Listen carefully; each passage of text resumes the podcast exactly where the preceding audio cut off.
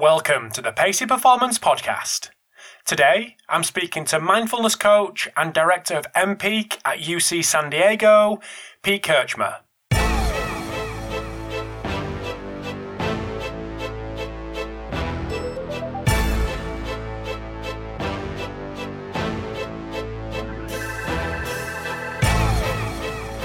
For in to episode 276 of the Pacey Performance Podcast. So, slightly different episode today with Pete. So, Pete is a mindfulness coach and he was recommended to me by John Clark, who is head of strength and conditioning at England Rugby and had worked with Pete during the World Cup with fantastic results.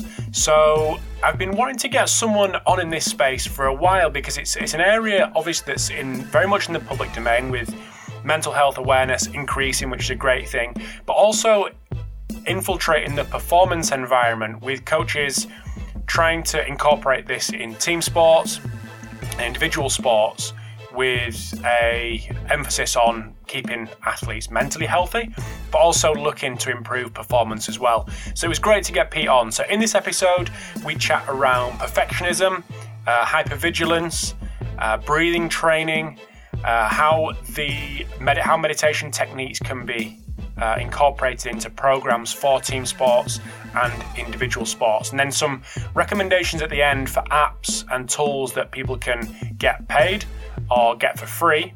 Um, who that, that, that, may be useful in their environment. So, really interesting chat to Pete, which I'm sure you'll really enjoy.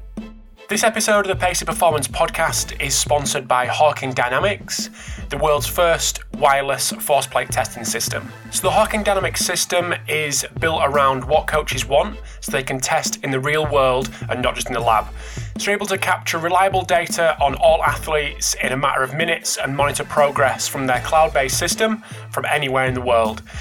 So, as I've mentioned, the Hawkin Dynamics force plates are wireless, which means they're portable, and they're also trusted by teams at a number of different levels in a number of different sports. So, integrating force plates into your athlete monitoring system uh, could not be easier and more affordable. So, if you want to get to know a little bit more about Hawkin Dynamics or actually see their plates in action, head over to the website, uh, which is hawkindynamics.com, um, which you can, I mean, you can also schedule a demo and follow them on Twitter at hawkindynamics. This episode of the Pacey Performance Podcast is sponsored by iMeasureU. So, used by leading sports practitioners and biomechanics researchers worldwide to capture and compare multi limb inertial data in the field, IMU Step from iMeasureU is a dual sensor and app lower limb load monitoring tool which helps practitioners optimize return to play for running based sports. So iMeasureU have just released their new and improved waterproof sensor Blue Trident, which includes ultra high G capabilities to quantify high impact steps such as cutting, landing, and sprinting, longer battery life to collect data all day, real time feedback to aid immediate interventions, and faster workflow so practitioners can review long training sessions within minutes of training completion. iMeasureU, now part of Vicon, works with military, pro, and collegiate coaches and athletes from around the world, including the Australian Institute of Sport, US Department of Defense, and collegiate and pro teams from around the world. If you want to get to know more about iMeasureU, head over to their website, iMeasureU.com, or follow them on Twitter or Instagram at iMeasureU. So without further ado, over to the episode with Pete Kirchmer. Thanks for tuning in to the Pacey Performance Podcast. So this evening, I am delighted to welcome Pete Kirchmer. So welcome to the podcast, mate. Thanks, Rob. Appreciate you uh, having me. It's an absolute pleasure. Thank you for coming on. So before we get into your background and education experience and whatnot, I just want to say a thank you to John Clark from the uh, from England Rugby for making this introduction. So um, back to you, Pete. Anyone that doesn't know who you are, do you just want to give us a bit of a background on yourself, your education, what you do um, day to day, all the the kind of the pies that you've got fingers in would be would be great. Sure. Yeah. And I'm imagining that most of your listeners won't know who I am. And because I typically fast forward the bio and get straight to the points when I'm listening to a podcast, I will compassionately be succinct with who I am and then get into what, what I do. Um, so I am a mindfulness coach and I'm the director of a program at UC San Diego Center for Mindfulness called MPEAK. That's an acronym for Mindfulness, Performance Enhancement, Awareness, and Knowledge. And uh, I'm also in a one on one practice, so I see clients privately. Um, I work with athletes, executives, or corporate leaders, and first responders, law enforcement, uh, and such.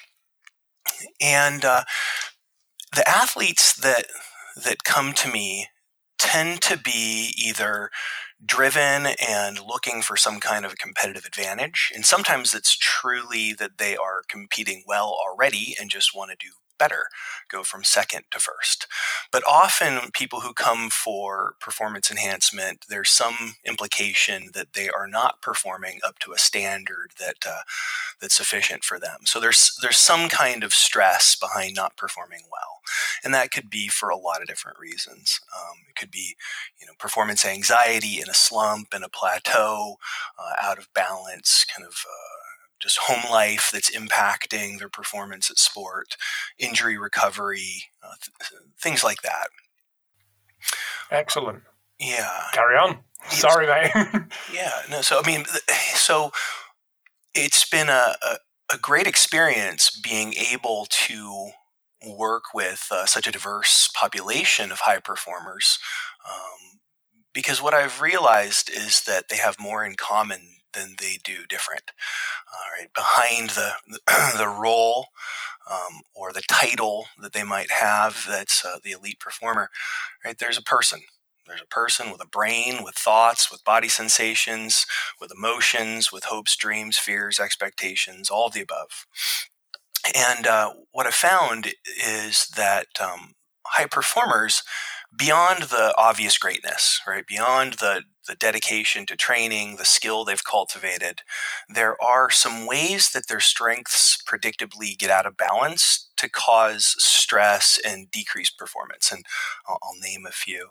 Um, perfectionism is one that you, know, you your listeners have probably heard of, right? So perfectionism, when played in balance, is some commitment to excellence, right? And it can be very beneficial and, and important. But when out of balance, right, it's the setting of unrealistic expectations, unachievable results, and then harsh self-criticism and judgment when those um, you know those expectations aren't met right and then the, the criticism leads to a, a degraded performance. Uh, hypervigilance is also something that I see a lot of. This this feeling of needing to be on at all times, uh, like always at one's best, pushing the edge always. Um, and but again, this has clear benefits, but it is unsustainable. Right? It's um, it's a kind of an effort that's past the point of diminishing return. Um, no one can be on at all times. This leads to all kinds of sleep issues and anxiety and poor recovery, things like that.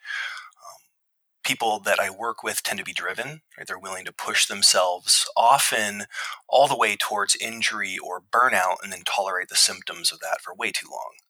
Uh, and then they, they typically struggle with work and life balance. And so, so those are the people that come to my MPEAK course and who I uh, work with individually.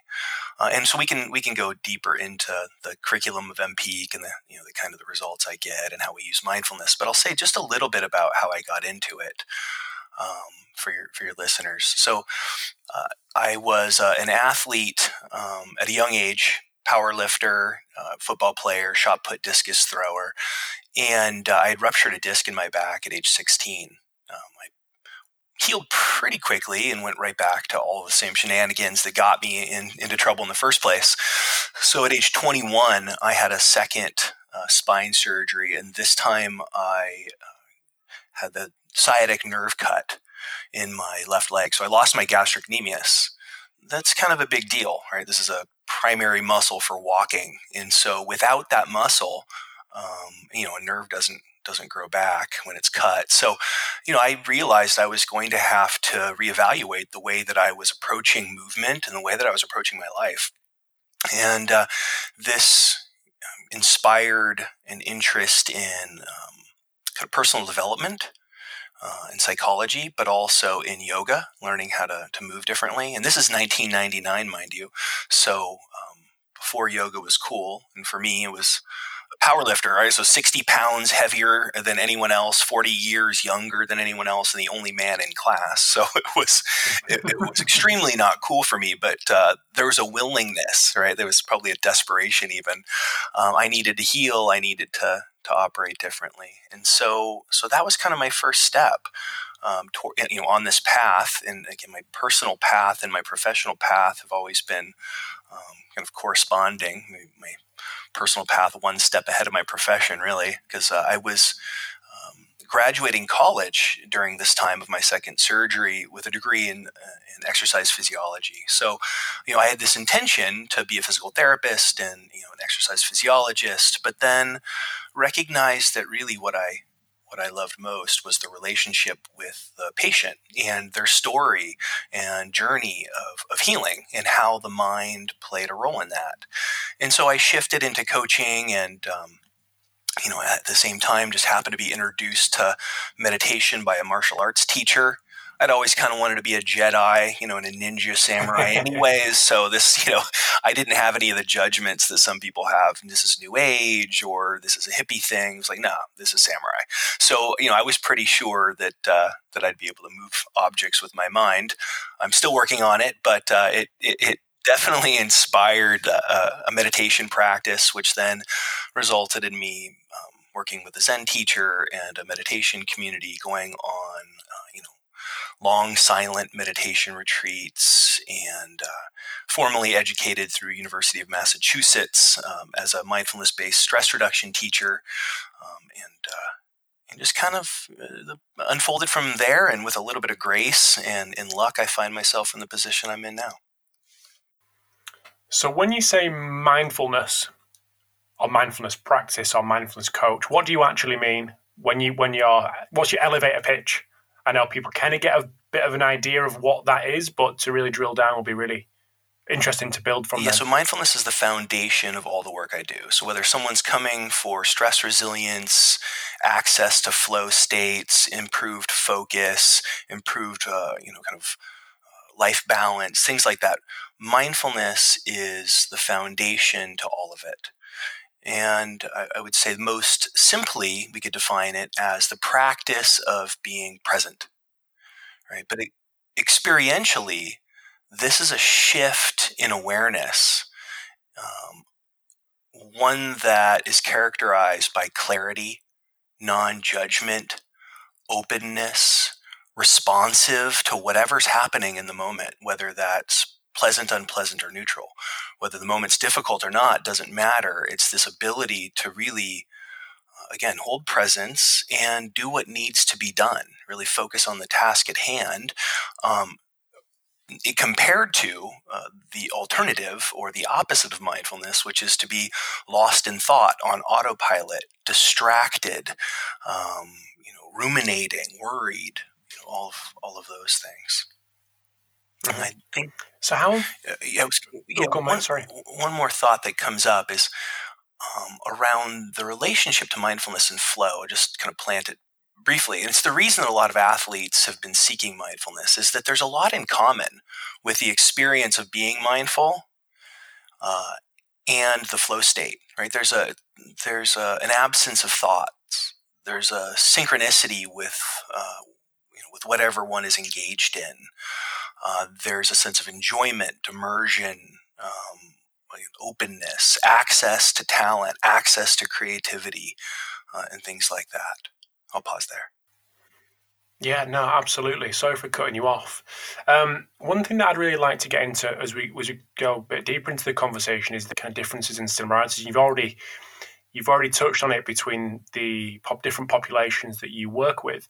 But firstly, have you over the last 10 years, 15 years, seen a, an increase in the amount of athletes or potential support staff who have been seeking your expertise? Absolutely. Just based on based on the increase in awareness of of these kind of practices that can affect different positively affect not only performance but athletes lives and and improve things that are going on around the athlete that indirectly or directly can affect performance? Yeah. So I, have been teaching mindfulness since uh, 2000 and I guess 2003, 2006, kind of dabbled and started.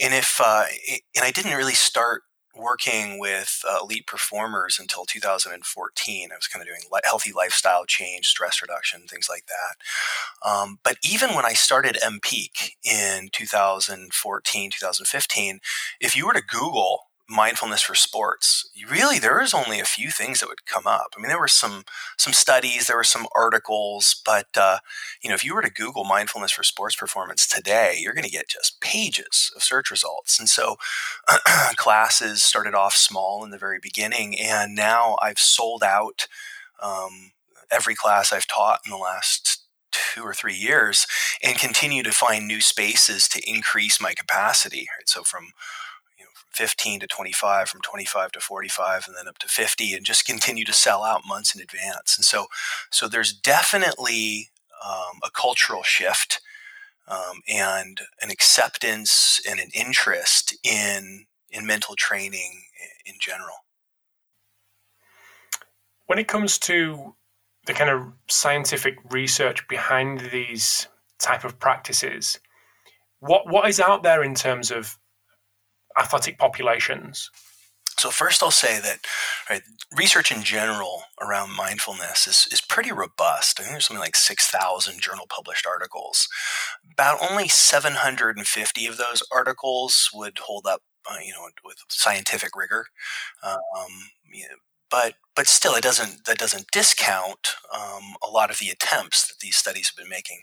Now, um, I would say that there's kind of research in the area of physical and mental health. That's the most robust. That's, I would say, um, predominantly that's where the research is happening. And that's, mm, I'd say, for a large part due to, to funding, right? NIH and, and a lot of different governmental orga, um, organizations will, will give funding um, for uh, mental health research where they don't necessarily for performance. So, um, so I'd say that there's the kind of physical and mental health research, there's the neuroscience research just on the mechanism of action behind mindfulness, and that's all very interesting. And then there's the actual like performance research, um, which you know, I'd say some of it is uh, subjective results, uh, some of it is, you know, outcome studies, but outcome studies are difficult right? They, are attempted, and, you know, in performance, I'd say too, uh, is divided into corporate performance, military, uh, Department of Defense research, and athletic research. You can you can find studies on all of them, um, but you know, as far as like what is the outcome, like what are the actual benefits of mindfulness for sports. I mean, there are some attempts at an outcome study, like um, I think there's one that suggests that trait mindfulness. So these are people who just have a predisposition for for presence rather than training it through meditation so they're just already born mindful and there was an association between trait mindfulness and uh, free throw percentage in basketball players. Um, there's been some outcome studies that have shown decrease in injury for American soccer players, um, Danish soccer players. Um, actually, now that I think about it, um, there have been studies that link mindfulness with flow a lot of them, right? There's been a lot of studies, all fairly small sample size and all subjective, right? Because we we we can't really mu- measure the outcome of flow. It's just people say they're in it or they're not. Um, but there's definitely a lot of people that are saying they're experiencing greater access to flow states.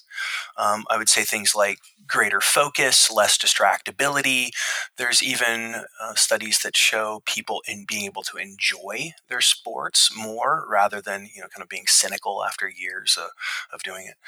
Um, uh, increased optimism or decreased pessimism uh, is one. Psychological flexibility, decreased anxiety. Um, so just to name a few, that's uh-huh. that, that's kind of what's out there. And I think as soon as there is more funding available, uh, then there's going to be, you know, better studies. Studies are expensive. Mm-hmm. Mm-hmm. Absolutely. So one one thing that's just come into my mind, and it was a it was a story that I heard, and I've heard it a couple of times across a different couple of different players in English football, and that's certain players who pre-game would be so nervous and so anxious about the game that they'd, they'd be sick, and maybe there's there's different um, there's a continuum there of of um, that being probably the far end of, of that kind of state that these these players get themselves in. But for someone like that who is on somewhere on that continuum of um, where it kind of nerves probably crosses into anxiety, is there any specific methods that you teach that can that can help that um, in particularly? I'm just thinking of trying to trying to make it as specific for coaches as, as possible. Yes, yeah. So I can actually speak to some of the science, and then uh, and then talk about how to actually practice it.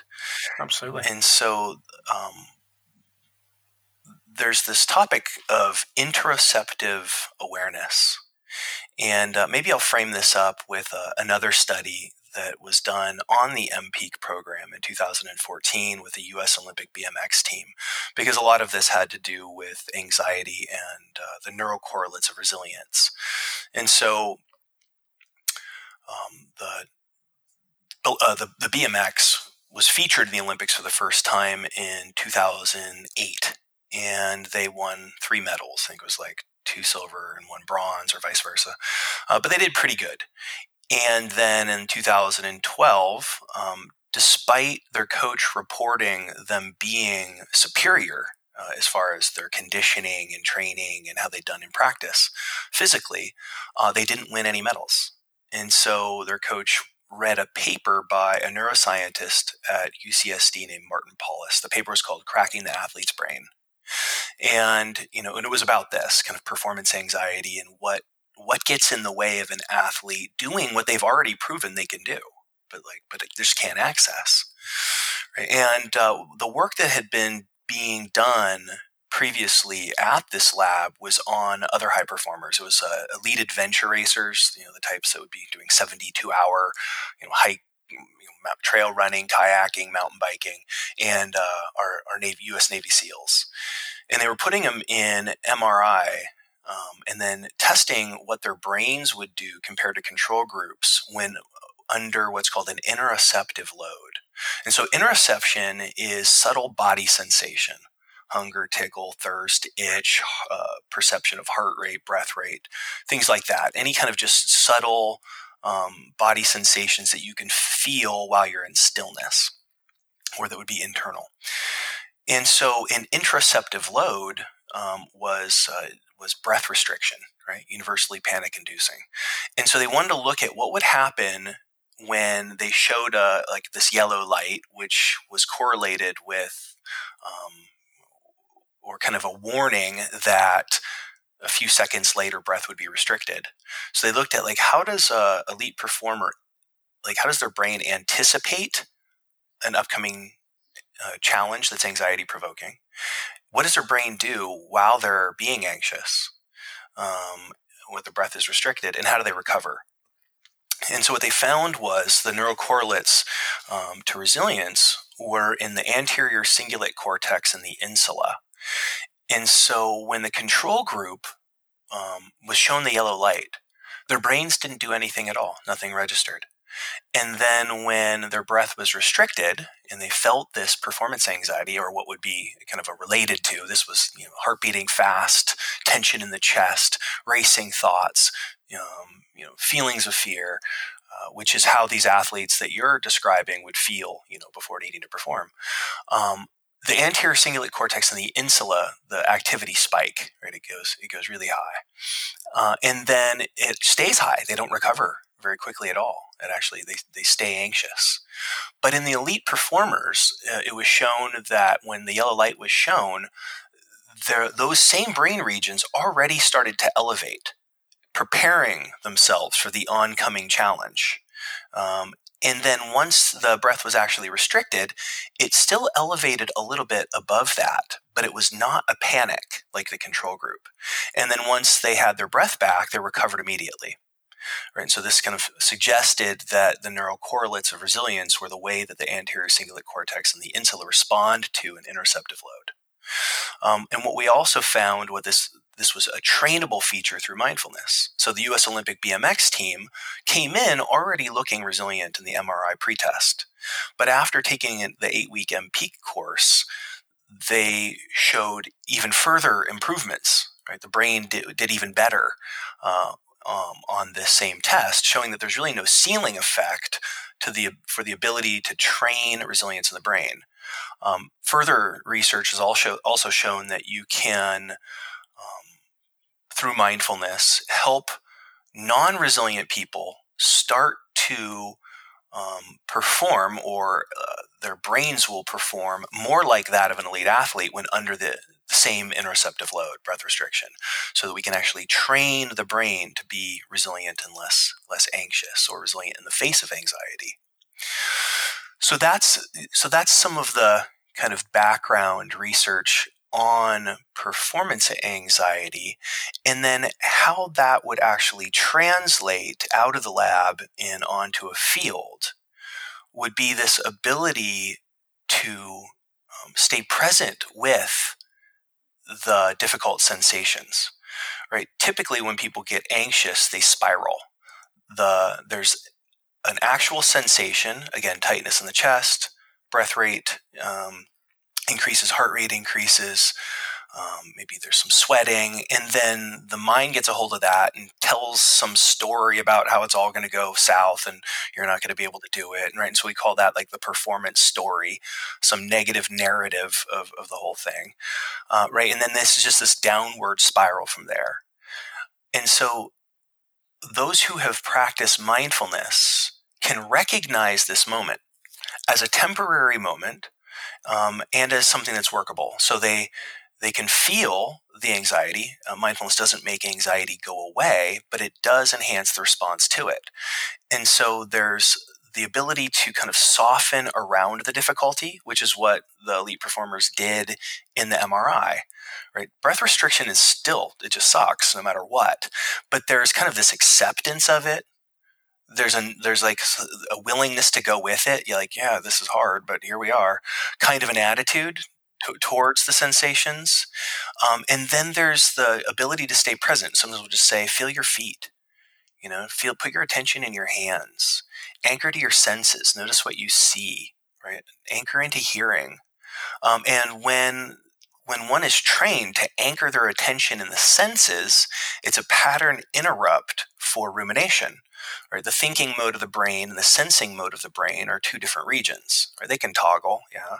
But uh, if you can train yourself to stay in your senses, then you won't be lost in the thoughts about the anxiety, which is really what makes it worse. That's what makes it hard is believing the anxiety is a true threat versus seeing it as this temporary discomfort that will surely pass and that can be, you know, maybe it doesn't go away, but it won't be, um, you know, it won't be overwhelming if that makes sense. Mm-hmm. No, absolutely. So on a day to day or week to week or month to month basis, what does that training look like to get someone from the control group response to the elite performer response? So I'll make a distinction between mindfulness and mindfulness meditation. Okay. So mindfulness is a way of being that can be practiced at all times. Right? You could be mindful of doing the dishes. It just means that you're being present. You can be present to your spouse. You can be present to a meal. You can be present to running. And then there's meditation, which is being present while in stillness and silence, while doing nothing. Um, and so the meditation is this practice that usually begins with awareness of um, breath. Right, breath is this stable object. Um, it's not a controlled breathing, it's just aware of the natural breath that already happens um, and an ability to concentrate on that.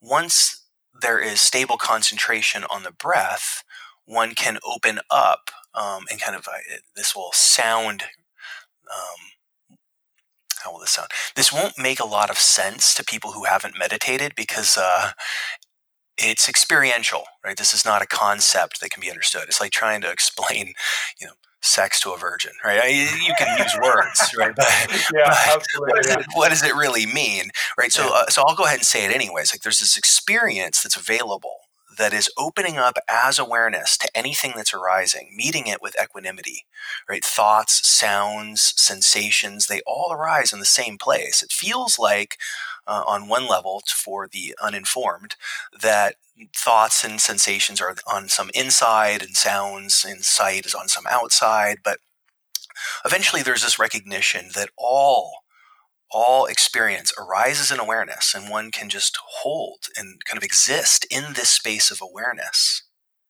for longer and longer periods of time again with this attitude of, of equanimity and so this is what this is what meditation cultivates this is what's actually training the brain and the athletes the bmx study did this I want to say like a half an hour a day or 45 minutes a day, six days a week. Um, and that's a pretty high bar. There's research that shows that you can you can do less and still get benefit. Um, but but that tends to be kind of a standard uh, dose for, for the research.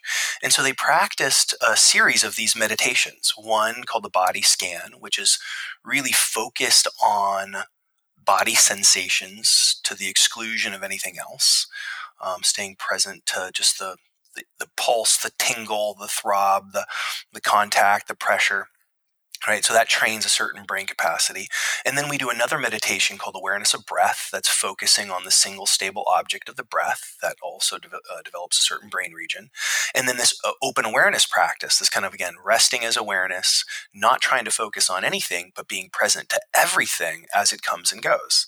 Um, and so those are, those are three primary uh, meditations that are taught in most mindfulness courses, um, including MPeak, in addition to usually a mindful movement similar to yoga. Uh, with the intention really to just be present to the body in motion rather than to burn calories or build flexibility and all that all that stuff um, so so yes yeah, so a meditation intervention is what would lead to all of the scientific benefits that i would suggest so we're just going to take a very quick break in the chat with Pete. Hope you're enjoying part one. So over in part two, a really interesting part two, we start off by discussing some of the things that Pete has come up against in actually implementing some of these techniques in individual and team sports. And I also put to Pete around the need for teams and performance coaches to justify certain things that go in their program and actually the performance benefits when things like this are really difficult to quantify their impact. So we have a little chat around that as well as some apps and resources out there that you could potentially tap into to uh, to learn more about this area, but also to use in a more practical sense to uh, implement some of this stuff. So a really interesting part two coming up. This episode of the Pacey Performance podcast is sponsored by Kangatech. So, born out of 10 years of research and development, Kangatech is the world's most advanced injury prevention platform. So, most recently, Kangatech has released its KT360 testing and training platform, which consists of a portable and adaptable, easy to use fixed frame dynamometry system that allows accurate and reliable measurement of isolated neuromuscular strength, endurance, and control. Advanced software analytics allows sport specific athlete profiling to understand injury risk and guide prescription of appropriate intervention. Kangatech has developed over 35 isometric and eccentric testing and training protocols spanning across the whole body. With KT360, you can test one muscle group bilaterally, and that can be done in under 30 seconds with real time biofeedback and immediate automated reporting designed to motivate the athlete and inform staff of outcomes instantaneously. To find out more about Kangatech, email how at kangatech.com, visit the website at kangatech.com, or check them out on Twitter at kanga underscore tech. This episode is also sponsored by Omega Wave, which is the only non invasive at rest technology on the market that analyzes readiness to train via both brain and cardiac analysis. So, using DC potential and HRV to understand your brain's energy level and autonomic nervous system balance allows you to use objective data on recovery and readiness that in turn helps you to truly individualize your training and thus optimize performance.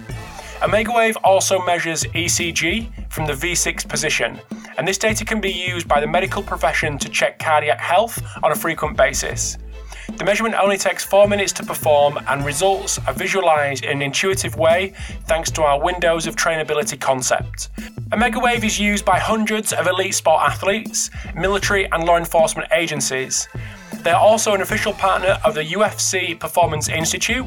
So to learn more about Omega Wave, visit their website, omegawave.com, or visit their social media channels. Is there an optimal timing for this in terms of I'm just thinking of a whether it's a businessman or a elite performer? Is there an optimum timing of this of where this happens during the day? Is this before the potential event? Is this after in, in, in preparation for the next one, given that it's just gone? Is there any guidance around that?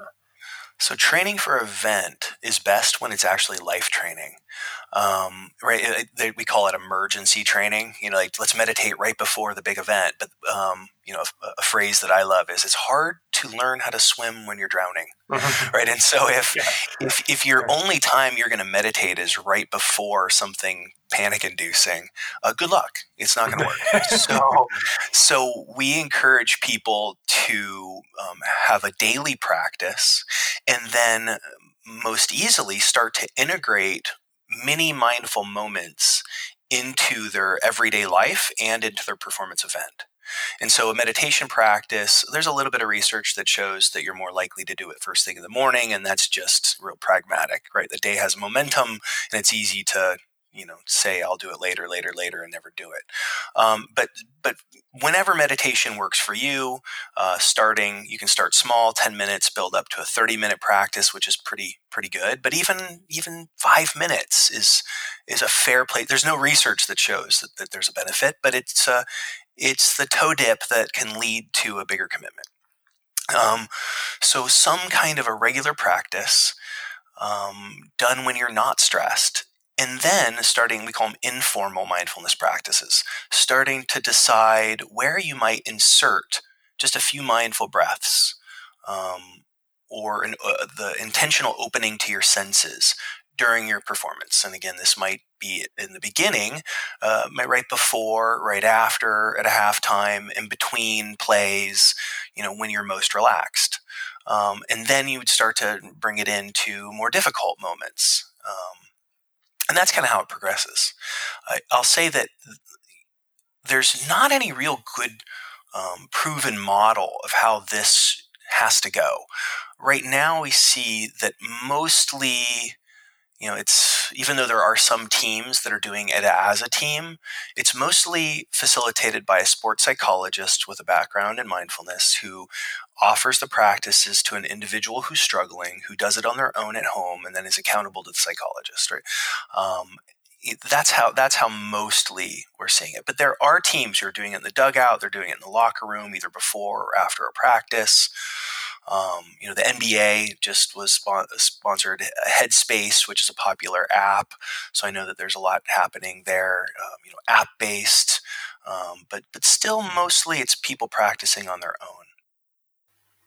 That was actually my next question. Was have you seen any any have you heard or seen any examples of people doing it in groups? But one thing that I've anecdotally heard was was one guy who's been on the podcast who disguised this as or paired it with breathing exercises pre-training.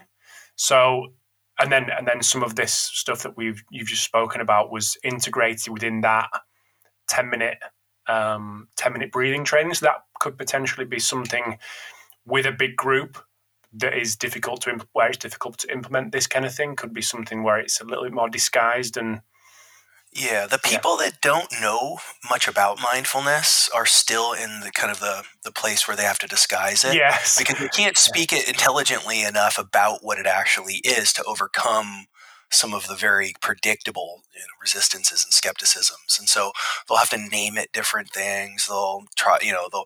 But there's a there's a cost in that. Really, reducing mindfulness to a breath technique is a very limited view on its full capacity. So, as a place to start for a skeptical team and maybe an untrained psychologist, um, yeah, like I, I see that all the time.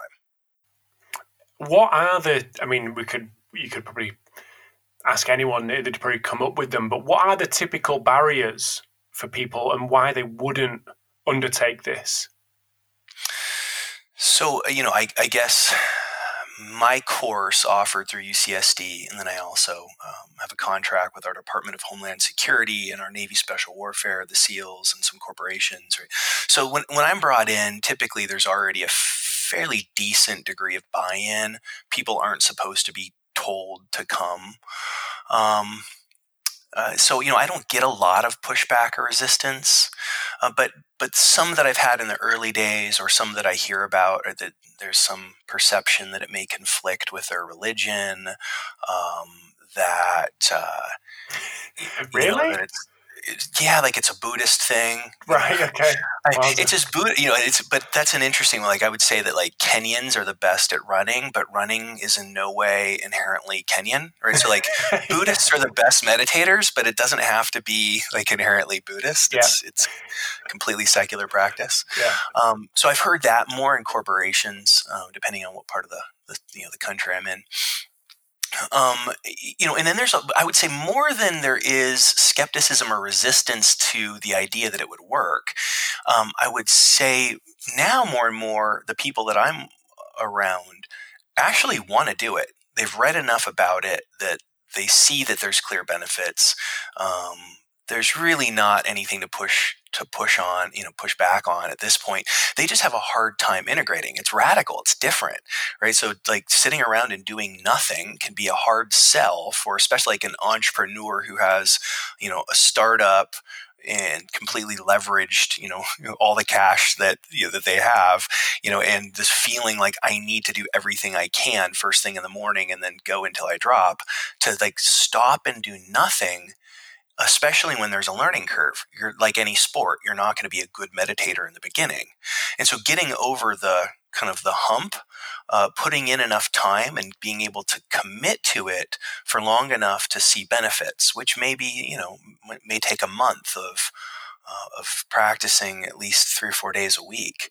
Um, so I would say that that's, that tends to be more of the barrier that I see is just their ability to make time and space and patience to, to let it work. Mm-hmm.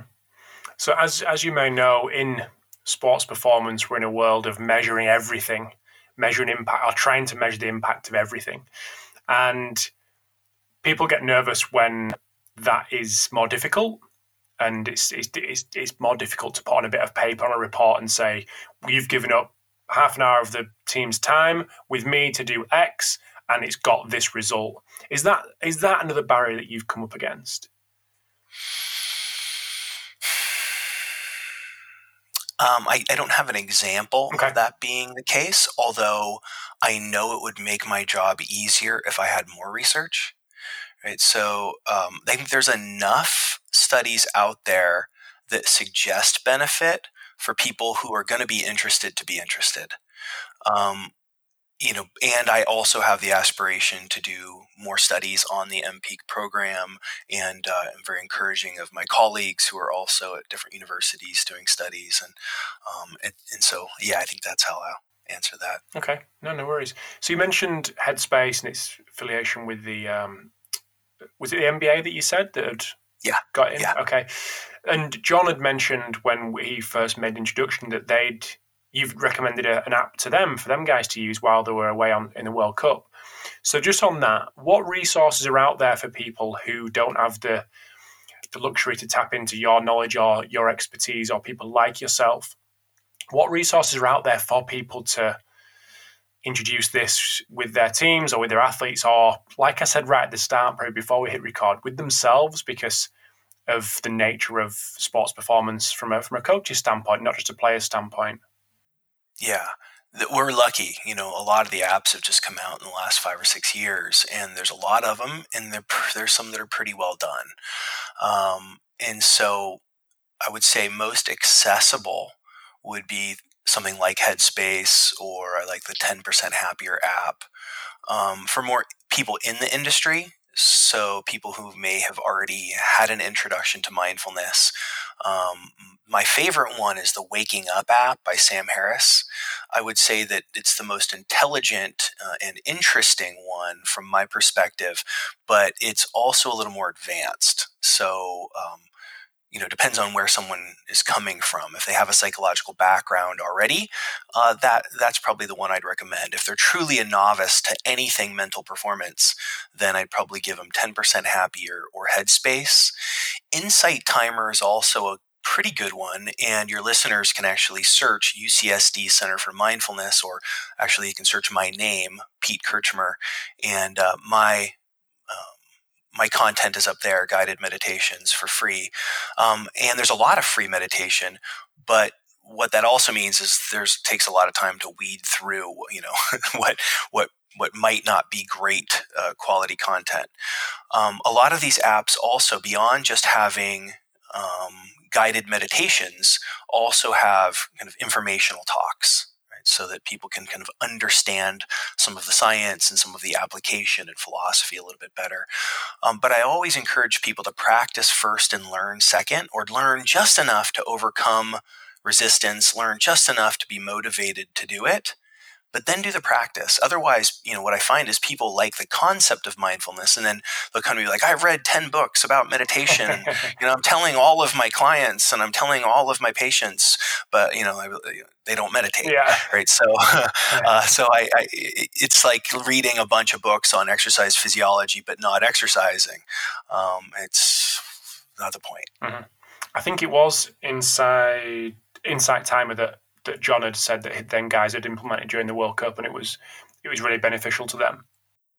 I think he may have used my meditations on there, and I also have. Uh, so I've got, I think there's uh, 15 minute and 30 minute uh, versions of my meditations that I use in the MPeak course on Insight Timer. But if they, if your listeners go to SoundCloud app and put in either UCSD Center for Mindfulness or MPeak, they will also have access to a five and 10 minute version of all of my meditations.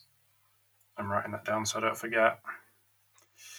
One thing I, didn't actually touch on was, and I think this is something that I was um, I was really looking forward to chatting to you about, and that's the differences between how people in business, whether that be CEOs or you know people high up the chain who are in very stressful situations under a lot of pressure day after day after day, much like high performers, um, elite athletes. Are there any similarities or differences of how these two populations react to these kind of practices that we've that we've um, that we've discussed? Yeah. Um, let me think about that for a hmm. second. Mm. So I, I, I want to answer that they're more in common than different.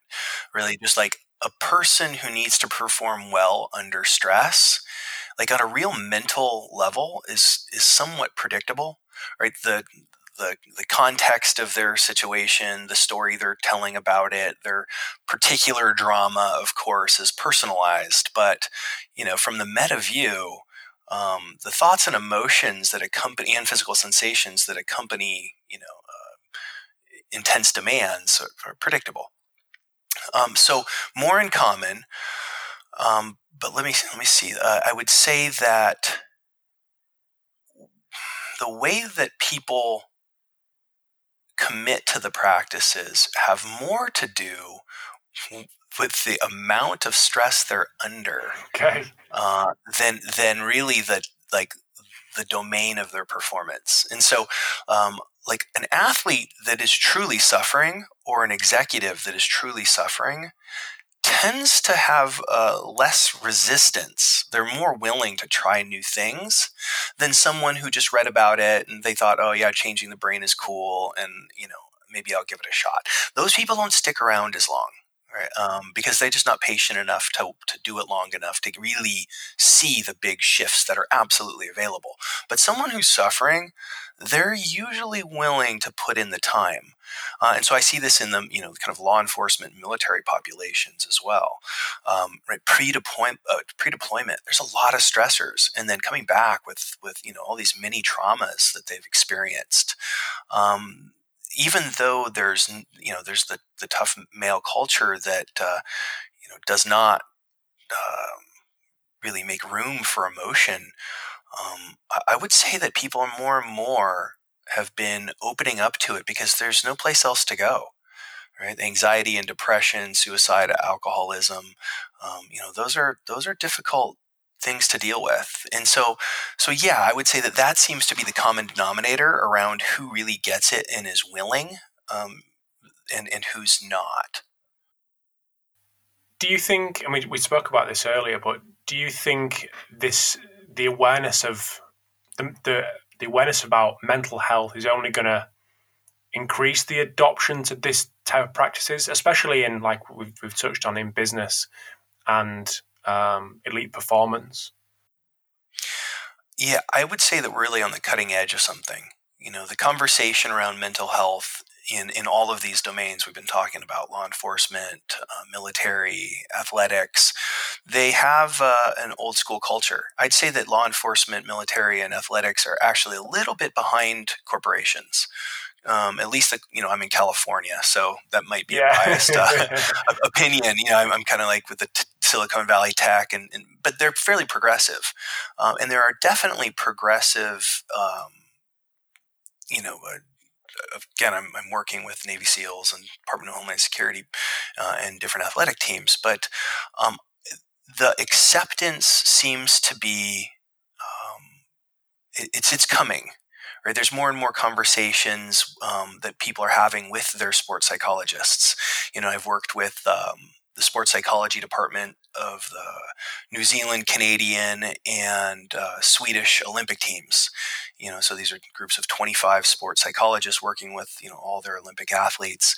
And uh, the first group was the Swedish Olympic um, team that I worked with, and this was like 2015 or 16, so a little bit earlier on. And I was just in New Zealand and Canada last year. So, um, even the difference between how the psychologist reported um, the relationships with the athletes and the willingness for athletes to seek them out in 2016 was very different than in 2019. Right? There's there's a different narrative around that. There's a different willingness, um, and, and there's a different conversation. At least I can say in the U.S. around mental health. Still a long way to go, uh, and yet happening quickly. Mm-hmm.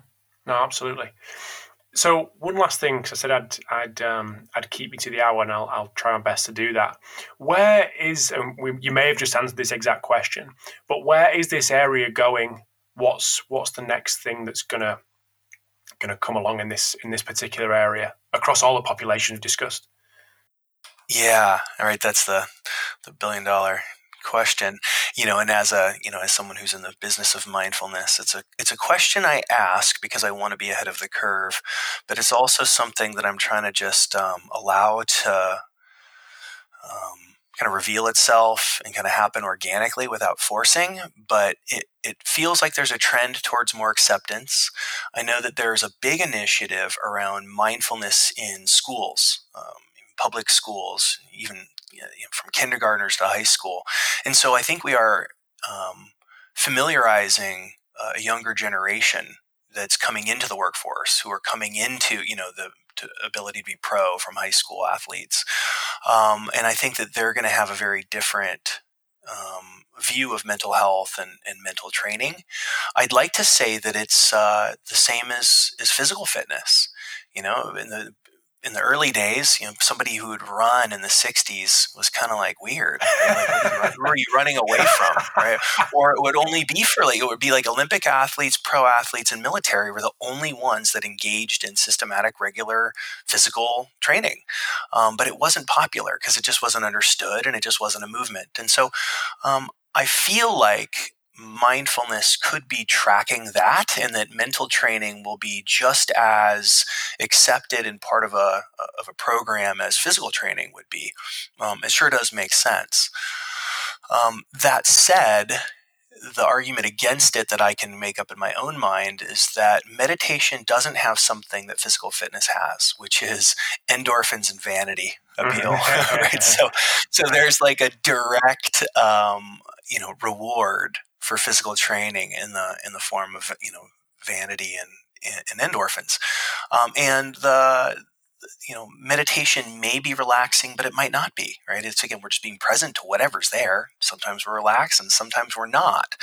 Um, and so there's not the you know there's not that short term payoff um, quite the same as physical fitness. But if people are patient enough to give it a good solid month, and people who take my MPeak course, I offer a six week virtual follow up where all the participants get together on a conference um, video line and we discuss what it what it takes to make you know to make a meditation practice stick and how to integrate to our areas of performance. And so the ones that are willing to, to do it for the long run, I think they're going to see the benefits. And if the science keeps coming out and if enough people, um, you know, report these benefits, then yeah, my hope is that it's, uh, it's just a regular part of uh, the education system uh, it's the regular part of athletics and that we see meditation groups like I do in the companies I work with in Silicon Valley being more dominant in all companies around the world. Amazing. Well, thank you very much, Pete. Really do appreciate it. One last thing where can people, I know you've mentioned it a couple of times, but website, social media, where's the best place for people to get to know a little bit more about you and the kind of things that you offer? Yeah, so my website is mindfulnessbasedhealth.com. And there's information on my three day intensive on that uh, website or the UC San Diego Center for Mindfulness. Probably easiest just to Google it. Um, but the website is mbpti.org. Um, and then you can kind of navigate towards, uh, towards the MPeak and find um, information on my upcoming courses in San Diego. Awesome. Are you a social media guy Oh no, Not much. Okay. We've got an MPeak Facebook page, uh, and I will, you know, I will post kind of the latest performance related research and articles on that um, with as, as, efficiently as I can. no, that's that's great. That's great. Well, thank you very much, Pete. Really do appreciate it, and um, really excited to see this area and where it goes, especially in the in the realm of sports performance. Thanks for letting me share mindfulness with your audience. Much appreciated. Pleasure. Thanks, mate. Cheers. Thanks for tuning in to episode 276 of the Pacey Performance Podcast. I hope you enjoyed the chat with Pete. So, big thanks to Pete for giving up his time and talking all things mindfulness and how some of these techniques can benefit the uh, the high performing athlete. So, also big thanks to Kangatech, Omega Wave, Hawkin Dynamics, and IMeasureU for sponsoring this episode today. The podcast could not run in its current form without them guys, so make sure you check them out if you're in the market for any of their products. So, some cool guests coming up over the next couple of weeks, some big hitters as well, uh, which I'm really excited to bring you. So, make sure you press subscribe on your chosen podcast player, and I will chat to you next week.